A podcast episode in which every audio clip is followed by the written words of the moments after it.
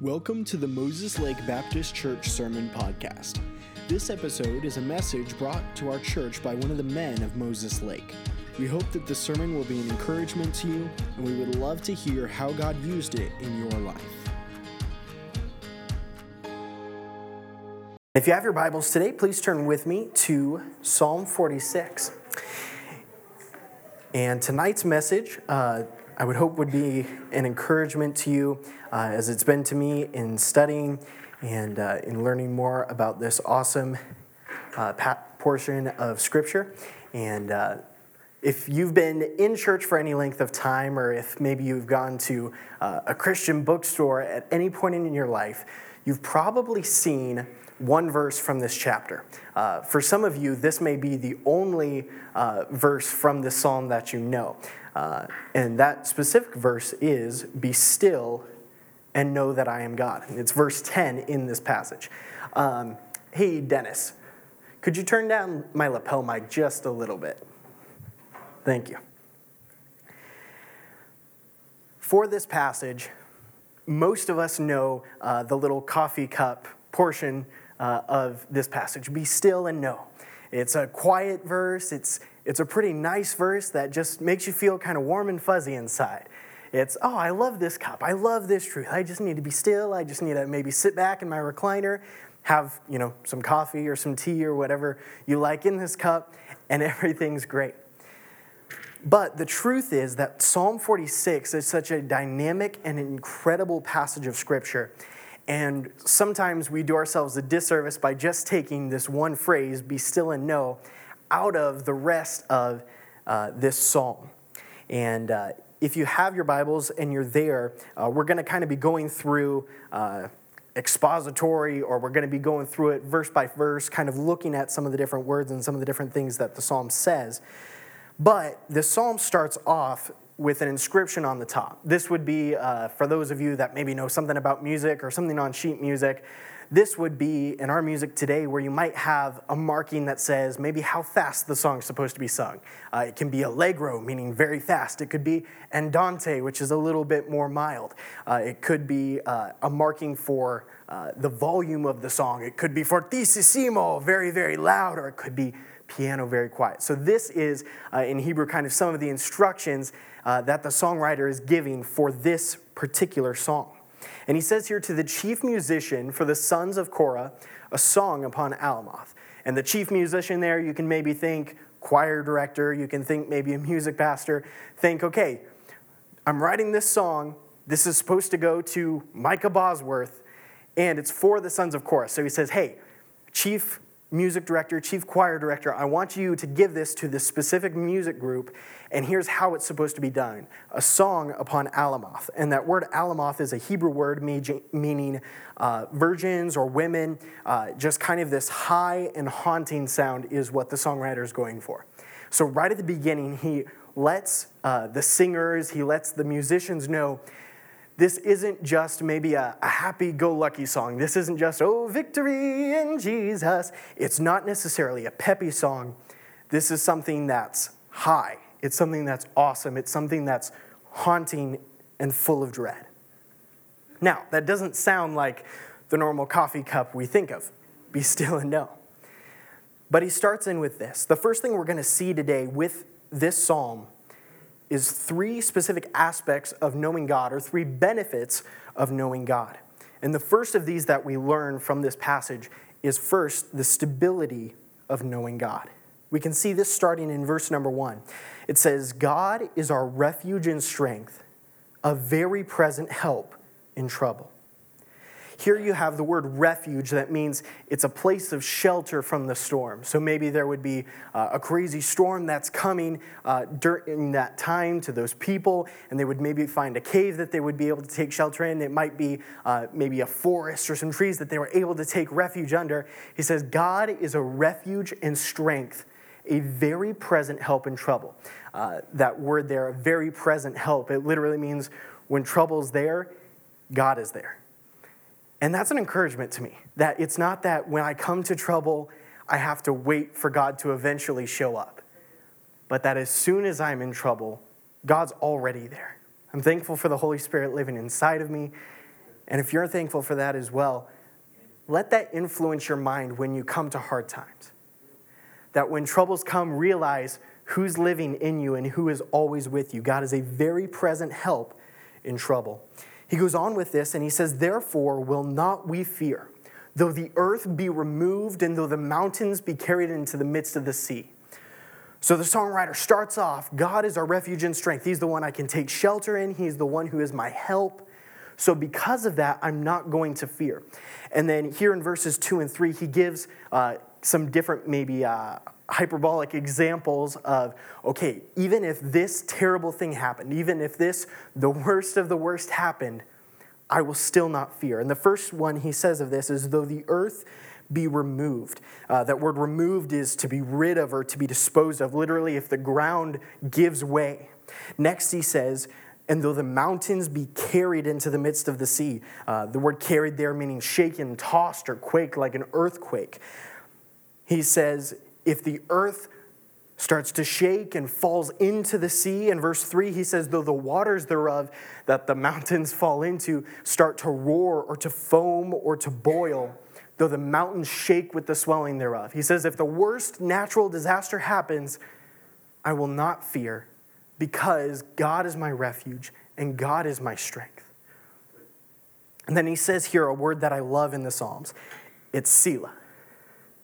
That word means suspension of music, that is to literally pause and to lift up or to exalt. So he says, hey, here's verses one through three here of this psalm. He says, God is a refuge and strength. I can trust in him even if the worst natural disasters happen, even if calamity occurs, I'm not going to fear because God is my help. And then he says, Stop and think about that. You see, this is so different than uh, even in this time what the gods of the people around them were supposed to do. It was if you made enough sacrifices, if you worshiped hard enough for some of the gods, it was even if you cut yourself and, and gave your blood for these gods, then they would listen to you. But instead, Instead of trying to appease the elements or instead of trying to get the elements to do what you wanted, as these people did, they worshiped the gods of harvest, they worshiped the gods of fertility, they worshiped the gods of the storms, hoping to appease them and hoping to get all of the elements and all of life to do what they wanted it to. Now it's reversed.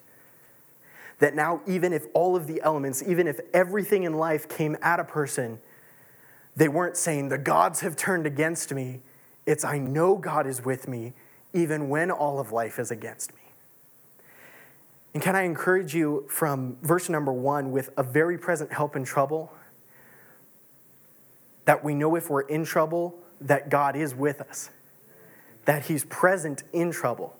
It doesn't say God is our refuge and strength, a very present help, so we'll never be in trouble.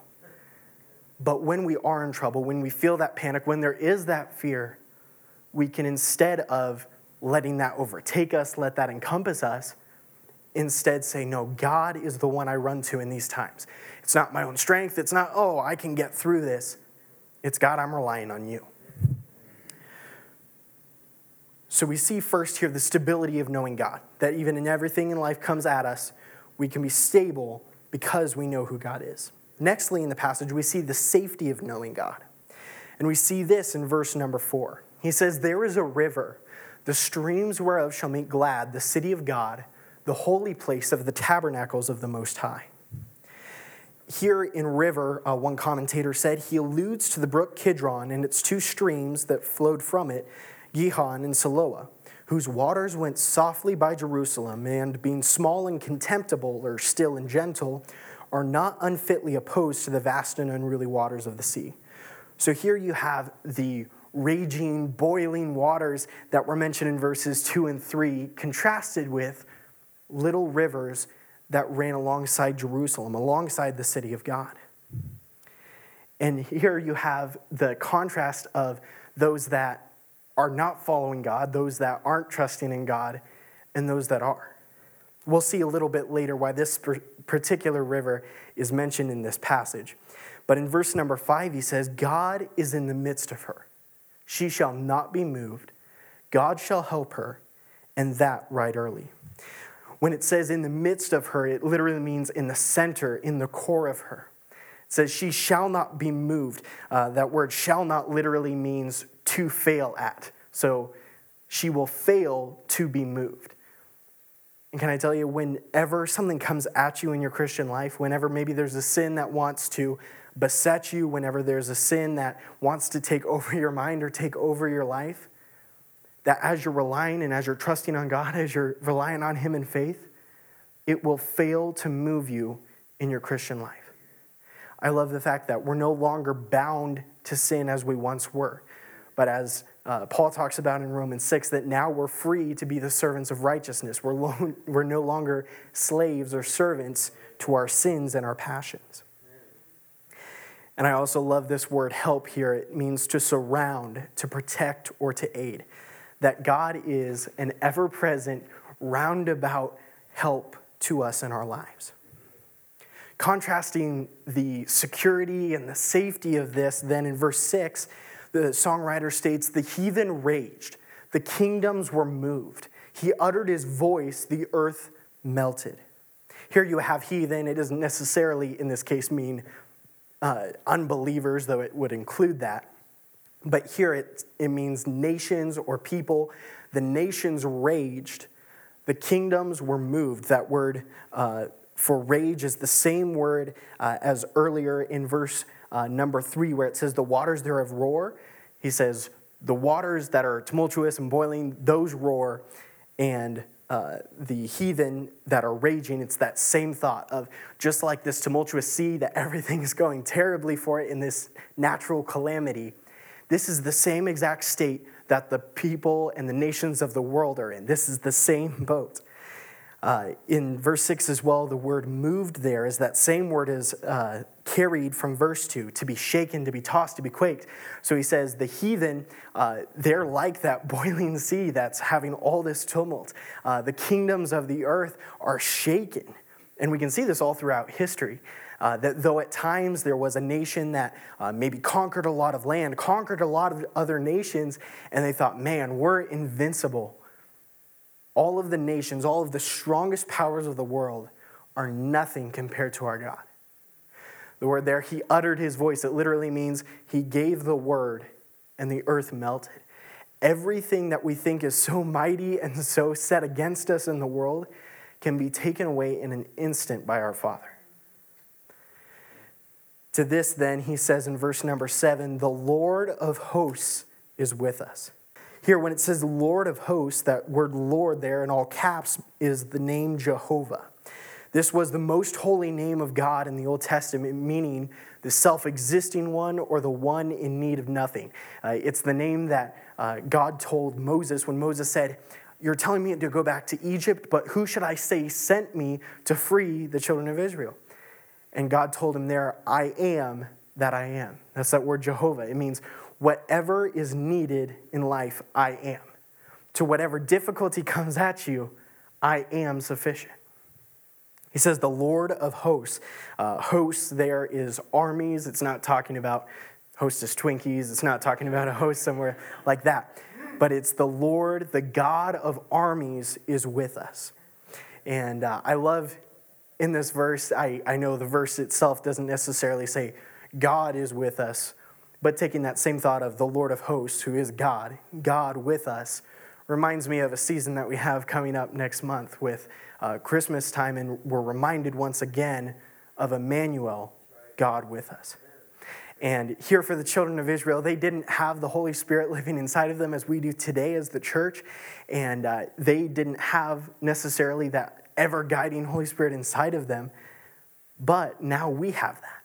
And now, looking back at this psalm, we can even say, hey, I know I'm not a nation of Jews, but I am a child of God. And because of that, the Holy Spirit lives inside of me. The Lord of hosts, God, is with us. And then he says here, the God of Jacob is our refuge. And it uh, kind of caught my attention at first that he says, the God of Jacob. Uh, for a lot of people, you know, it's the God of, of Abraham, Isaac, and Jacob. That phrase is used a lot in Scripture of uh, the three patriarchs that uh, were able to see God do some incredible things in their life and who God uh, supernaturally led uh, to the nation of Israel and started it through them. But I was reminded of who Jacob was and what he did. The God of Jacob is the God who forgave a liar, a cheat, a trickster, and who made of that sinful, insufficient man, Jacob, the nation that would bring the written word of God to the world and the eternal word of God, Jesus, to the world. The same one who took this man who all through his life tried to scheme and to cheat to get whatever he wanted, that Jacob, God took him and made of him a great nation that would be a blessing to all peoples in the earth through Jesus. And if he can do that with Jacob, imagine what he can do in your life. The Lord of hosts is with us, the God of, you can even insert your name there because it's true. The Lord of hosts is with us, the one who commands the armies of heaven is with us the God of Brian, the God I worship and the God I read about and the God I can pray to, is our refuge. This word refuge here meaning a high tower, a cliff, a retreat, or a stronghold, something that cannot be taken. You see, we don't need to fear the worst circumstances of life. We don't need to fear uh, the rage of the heathen and the, and the kingdoms being moved and shaken because of who is our refuge not only do we see the stability of knowing God, that knowing whatever comes at us, God is our refuge, and the safety of knowing God, knowing that at any point, He can stop it. And can I tell you the, the only reason God won't stop maybe a trial or a trouble in your life right now is because you have not yet seen you have not yet seen the full goodness of God to you in that area. And God hasn't gotten all the glory out of it that He will. You see, in Romans 8 28, if you want to turn there very, very quickly, Romans chapter 8 in its totality is a great uh, passage to read uh, if you're downhearted, if you're struggling maybe with your Christian walk and maybe who you are in Jesus and maybe struggling with a hard time. Romans 8 is a great passage for this. He says in verse 28 And we know that all things work together for good to them that love God, to them who are the called according to his purpose. For whom he did foreknow, he also did predestinate to be conformed to the image of his Son, that he might be the firstborn among many brethren. There you can see in that verse that all of the things that come, all things, he says, work together for good to them that love God, to them who are the called according to his purpose. So we know that whatever comes at us in life is for two reasons for our good according to Romans 8:28, and for God's glory. So if you're going through a rough time and you say, God, I'm really ready for this to be done, know that God is still working it for your good and God is still working it for your glory. Now, something that's good for us doesn't always appear to be good. Uh, maybe, uh, Lena, maybe there might be some vegetables that don't taste very good. There might be some things for you that, uh, I don't know, do you like Brussels sprouts? Broccoli? Spinach? Are there any vegetables you don't like? And let me ask Miss Judy, are there any vegetables you don't like? Okay, which vegetable don't you like? There you go, Brussels sprouts. And uh, growing up, I heard songs about uh, ranting against how uh, nasty liver tasted and how nasty broccoli tasted. And uh, those are things that are good for us and that uh, help provide nutrients for us, but they don't taste very good.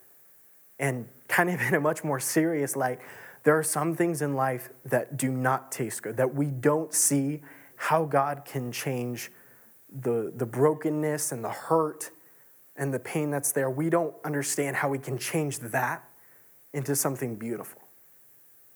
But as we looked at in, in verse number seven, the God of Jacob, the God of the liars and the cheats and the tricksters, is the one that turns our brokenness into beauty. beauty. Next, not only do we see the stability of knowing God and the safety of knowing God, but we see the stillness of knowing God. He says here in verse number eight, Come, behold the works of the Lord, what desolations he hath made in the earth. Now we're going to look uh, in uh, just a little bit of why the songwriter says this particular phrase. In fact, why he wrote this entire psalm. But for the moment, that word behold means to gaze at. It's mentally to perceive, it's to contemplate, it's to think about what you're looking at. He says, Come, look at and perceive the works of the Lord, what desolations he hath made in the earth. That word in the Hebrew means a waste, a horror, and an appallment. It's something that is incredible to look at. It's something that's um, the, the older word for it would be awesome. Now we say everything's awesome. But it truly is full of awe. We look at it and it's incredible and amazing. He says, Come behold the works of the Lord. Then he goes on to say some of the works of the Lord. He maketh wars to cease unto the ends of the earth. He breaketh the bow and cutteth the spear in sunder. He burneth the chariot with fire. Here you have the sovereignty of God addressed again. That a lot of times we might say, man, Ronald Reagan did a great job in ending the Cold War. Or we might say, man, I'm so thankful so and so brought peace to this region. But in reality, it's God that's sovereignly working everything according to his will. Uh, as the book of Proverbs says, the heart of the king is in the hand of the Lord. As the rivers of water, he turneth it about whithersoever he will. Nothing that happens catches God by surprise. Nothing that happens uh, maybe knocks him off his feet and he goes, Whoa, what just happened? And that provides some security, that provides some stability and some stillness for us, that we would have enough respect and awe of God to say, Hey, Lord, I don't know maybe why this thing's happening in the world right now. I don't know why this thing's happening uh, maybe in our state government, maybe even just in our city government. I don't understand why some of this is happening. But we can say, hey, God, I'm going to trust in you. I love uh, the book of Romans and uh, deals a lot with some theology things and salvation things, but towards uh, maybe the latter few chapters of that book, it talks specifically about uh, the Christians' reaction to uh, government and to rulers. And the Romans at that time had to deal with the Roman Emperor Nero uh, who was a very, very wicked man. Uh, he was the one that burned down the city of Rome and uh, had Christians literally lit on fire to uh, light garden parties for the Romans. Uh, he was just a very, very, very wicked man. But it's to those Christians that Paul said, hey, you need to submit to them as unto God. And sometimes that can be really hard for us to take. We say, man, that's a really ungodly person. That's a really ungodly leader but for us to simply submit to do what's right, remembering in the, uh, in the book of Acts when the apostles said we ought to obey God rather than man. But as we're walking in our Christian faith, that we're not the ones that are maybe rabble rousers, we're not ones that are uh, maybe attacking government or anything like that, but that we would say, hey, we know God's in control, we're going to do our part, we're going to do what's right, but we're going to leave everything else up to our sovereign God, the one who makes wars to cease. Then we come to this verse that we're uh, more familiar with from this passage. He says, Be still and know that I am God. I will be exalted among the heathen, I will be exalted in the earth. So, this God, the one who's a refuge from uh, all of the greatest natural disasters, this God who can instantly stop the wars and the ragings and the fightings of the heathen and the kingdoms, he says, Be still and know that I am God. This word here, be still, is the Hebrew word rapha. It means to sink, to, to relax, to sink down, to let drop. Uh, another, um, another synonym of this would be to be disheartened, also meaning to empty. He says here, be still and know that I am God. It's literally step back and empty yourself of the thoughts that maybe you had about your fears. It's to step back and to empty yourself of maybe whatever gods you had been holding on to, except for the God of the Bible. Maybe it had been, oh, I've been trusting in uh, my financial status in order to, to get me through the hard times. It might be, I've been holding on to my family as my source of joy. It might be, man, I've been, I've been holding on to this sin as kind of my, my cage. This is who I am. And God says, be still, empty yourself of all of this, and know the word yada there is to know experientially, to know deeply, to know intimately and completely. It says, empty yourself of what you have thought and know by experience that I am God. He says, I will be exalted among the heathen, I will be exalted among the nations, I will be exalted in the earth. To all of this, then, the songwriter ends in verse number 11 by saying, The Lord of hosts is with us. The God of Jacob is our refuge. Selah. So here you have kind of these three times that they say Selah. It's the worst of natural disasters. God is greater than. We don't have to fear. Stop. Think about it.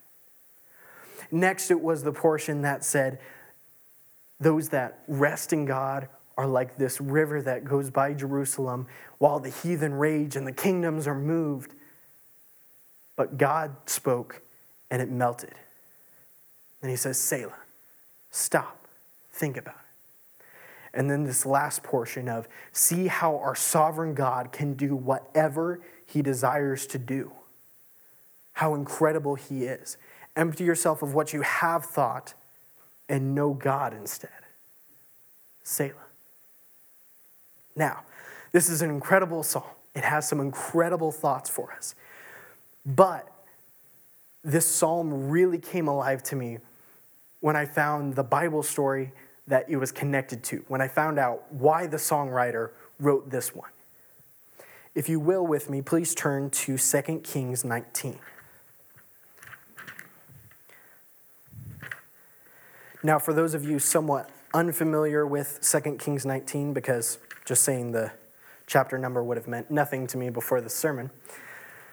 Here you have, uh, back in the time when uh, Israel was uh, first a nation, and then uh, when it split up into the nations of Israel in the north and Judah in the south.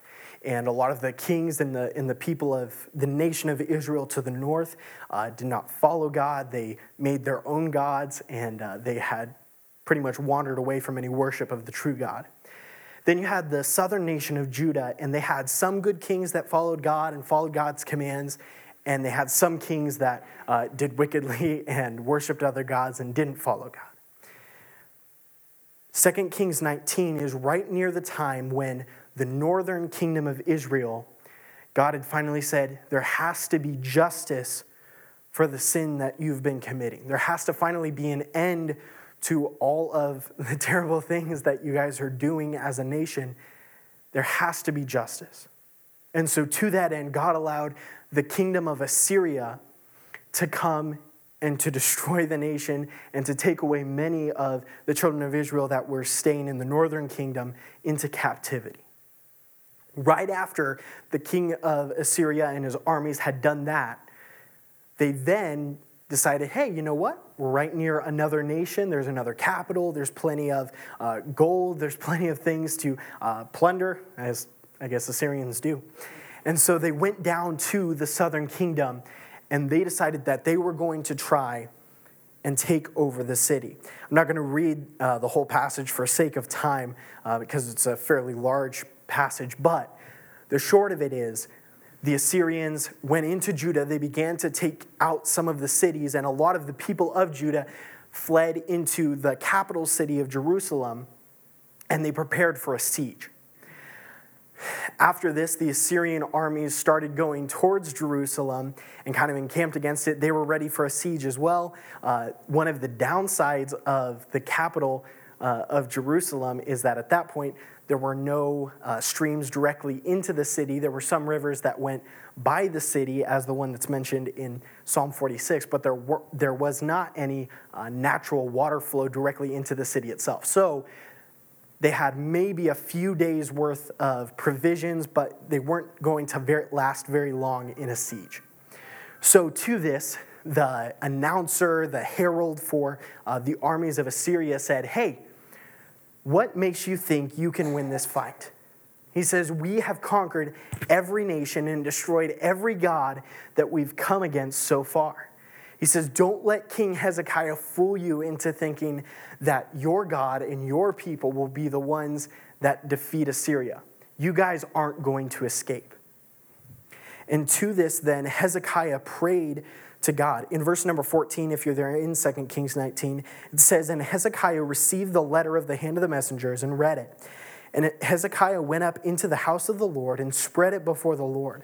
And Hezekiah prayed before the Lord and said, O Lord God of Israel, which dwellest between the cherubims, thou art the God, even thou alone of all the kingdoms of the earth. Thou hast made heaven and earth. Lord, bow down thine ear and hear.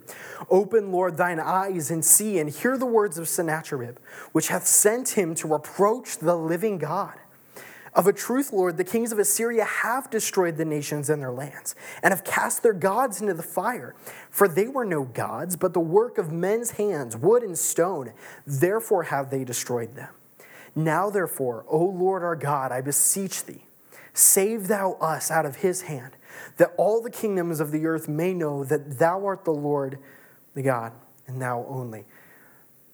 God has a response then in verse number 32. He says, Therefore, thus saith the Lord concerning the king of Assyria He shall not come into this city, nor shoot an arrow there, nor come before it with shield, nor cast a bank against it.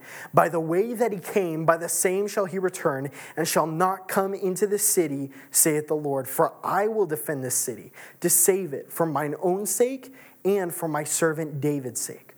So God says the Assyrians are not going to be victorious. They boasted themselves against it. They said, We're going to destroy the God of Judah just as we destroyed all of the other gods, just as we've destroyed all of these other nations. We're going to destroy this nation. They blasphemed against God. And so God said, For my sake and for my servant David's sake, the Assyrians will not defeat you.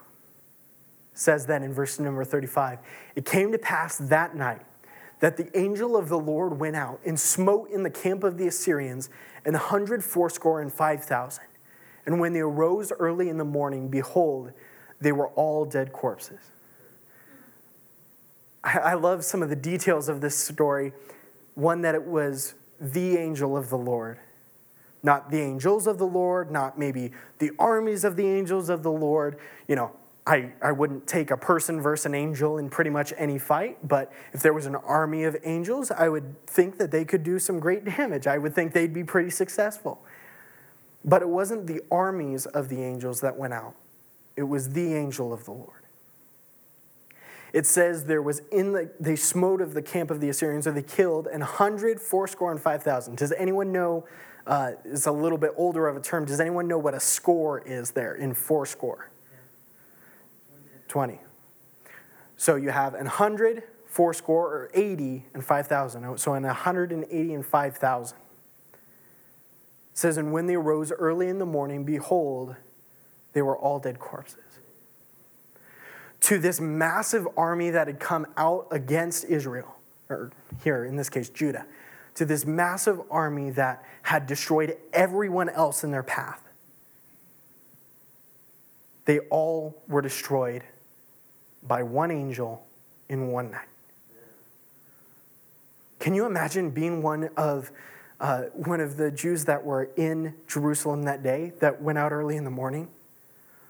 The day before, what you had heard being shouted up from this massive army outside of the gates of Jerusalem was Don't let Hezekiah fool you. The Lord can't save you. We've destroyed every other God, we'll destroy Jehovah too. Maybe you went to sleep fearful. Maybe you went to sleep going, man, Israel to the north was just destroyed. What if we're next? We, we, I know this prophet said that God has said this city won't be destroyed, but there were some false prophets in Israel to the north that had said that Israel wouldn't be destroyed. And those prophets were wrong. What if this prophet's wrong? Maybe you sleep fitfully through the night and you wake up exit the door going, man, is, is this the day that it all ends? We don't have much water. Maybe you cautiously walk up the steps onto uh, maybe the city wall, you know, kind of being careful. You don't want an archer to get you because that, that'd be bad. But you're going up the steps, and all of a sudden, all along this giant valley, where there had been tents and where there had been banners and when there had been the raucous carousing of men that were sure that they were going to plunder. Dead silence. 185,000 dead soldiers laying wherever they were when the angel took them. Looking out on this field, knowing that God had saved you, God had kept his word. God was the one that won the victory.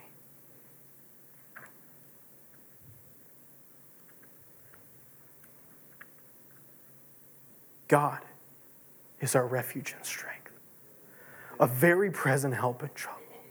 Therefore, will we not fear? Though the earth be removed, and though the mountains be carried into the midst of the sea, though the waters thereof roar and be troubled, though the mountains shake with the swelling thereof. Selah. Maybe you want a closer look. You wonder what happened. So you, you run down the steps of the city wall. You exit through the gates. And you walk out.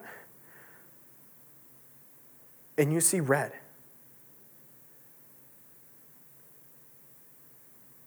But you see some of it being washed away by a simple stream that's flowing outside of the city gates. You say, There is a river, the streams whereof shall make glad the city of God, the holy place of the tabernacles of the Most High. God is in the midst of her. She shall not be moved. God shall help her, and that right early, that phrase there meaning at the earliest moment of dawn. He says, The heathen raged, and the kingdoms were moved. He uttered his voice, and the earth melted. You step back and just see the enormity of the situation, how big the camp was that they had built for themselves. The Lord of hosts is with us. The God of Jacob is our refuge. Come, behold the works of the Lord, what desolations he hath made in the earth. He maketh wars to cease unto the ends of the earth. He breaketh the bow and cutteth the spear in sunder. He burneth the chariot in the fire. Be still, emptied, astonished at our God, and know that I am God. I will be exalted among the heathen, among the nations. I will be exalted in the earth. The Lord of hosts is with us.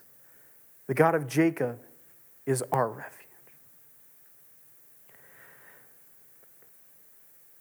This passage and, and the biblical account behind it definitely ruined the, the coffee cups for me. but what an incredible verse. What an incredible truth we find in this passage. That we know that whatever comes against us, we have a holy and a righteous and a just God who is our refuge. He's the one we can take shelter and safety in. That we know when the armies do surround us, when we're going through a siege, that He's doing it all for our good and for His glory. And we know that in an instant, in a night, whenever He deems it best, He will have the victory. So then, for us, the challenge is back in verse number 10. Are we doing this? Are we being still? Are we emptying ourselves of our fears, of our thoughts, of our things that we've exalted against God? And are we simply saying, God, I know who you are because of your word. You're the God that died for me. You're the God that created the entire world. You're the God that can do anything. And I know who you are. Can I encourage you? A lot of this message as I was studying was just kind of a reoccurring slap in the face. Uh, obviously, having our car stolen a week and a half ago, it's not fun at all. But probably since that time, it's been really hard to go to sleep at night. It's just, okay, man, I wonder, is something going to happen again? I'm really nervous. Just literally tense all the time. And as I read through this passage and realized who my God is and how I've allowed the fears in my life to occupy my mind, to affect me, instead of saying, hey, even if something does happen again, I know God's in control. I know God will make it right. And I know whatever happens is for my good and for His glory. It's not, it might be for my good, but it'll definitely be for His glory. But every time, Romans 8 28, all things work together for good. And I know in my heart this was something that I just had to give to God and say, God, I'm emptying myself of, of my supposed knowledge of, hey, I know I know that this could happen again, or I know that uh, there is this possibility, but I'm saying I'm going to empty myself of what I think I know. I'm going to empty myself of this God of fear that I'm holding on to, hoping, okay, if I'm afraid or if I'm awake during this time, then nothing bad will happen. But letting go of it and saying, God, I trust you. I know who you are, I know what your goals for me are. And so I'm going to be still and know that you are God. Let's pray. Thank you for listening to this podcast. We hope that this sermon was an encouragement to you, and we would love to hear how God used it in your life. If you have any questions about our church, please visit MosesLakeBaptistChurch.com.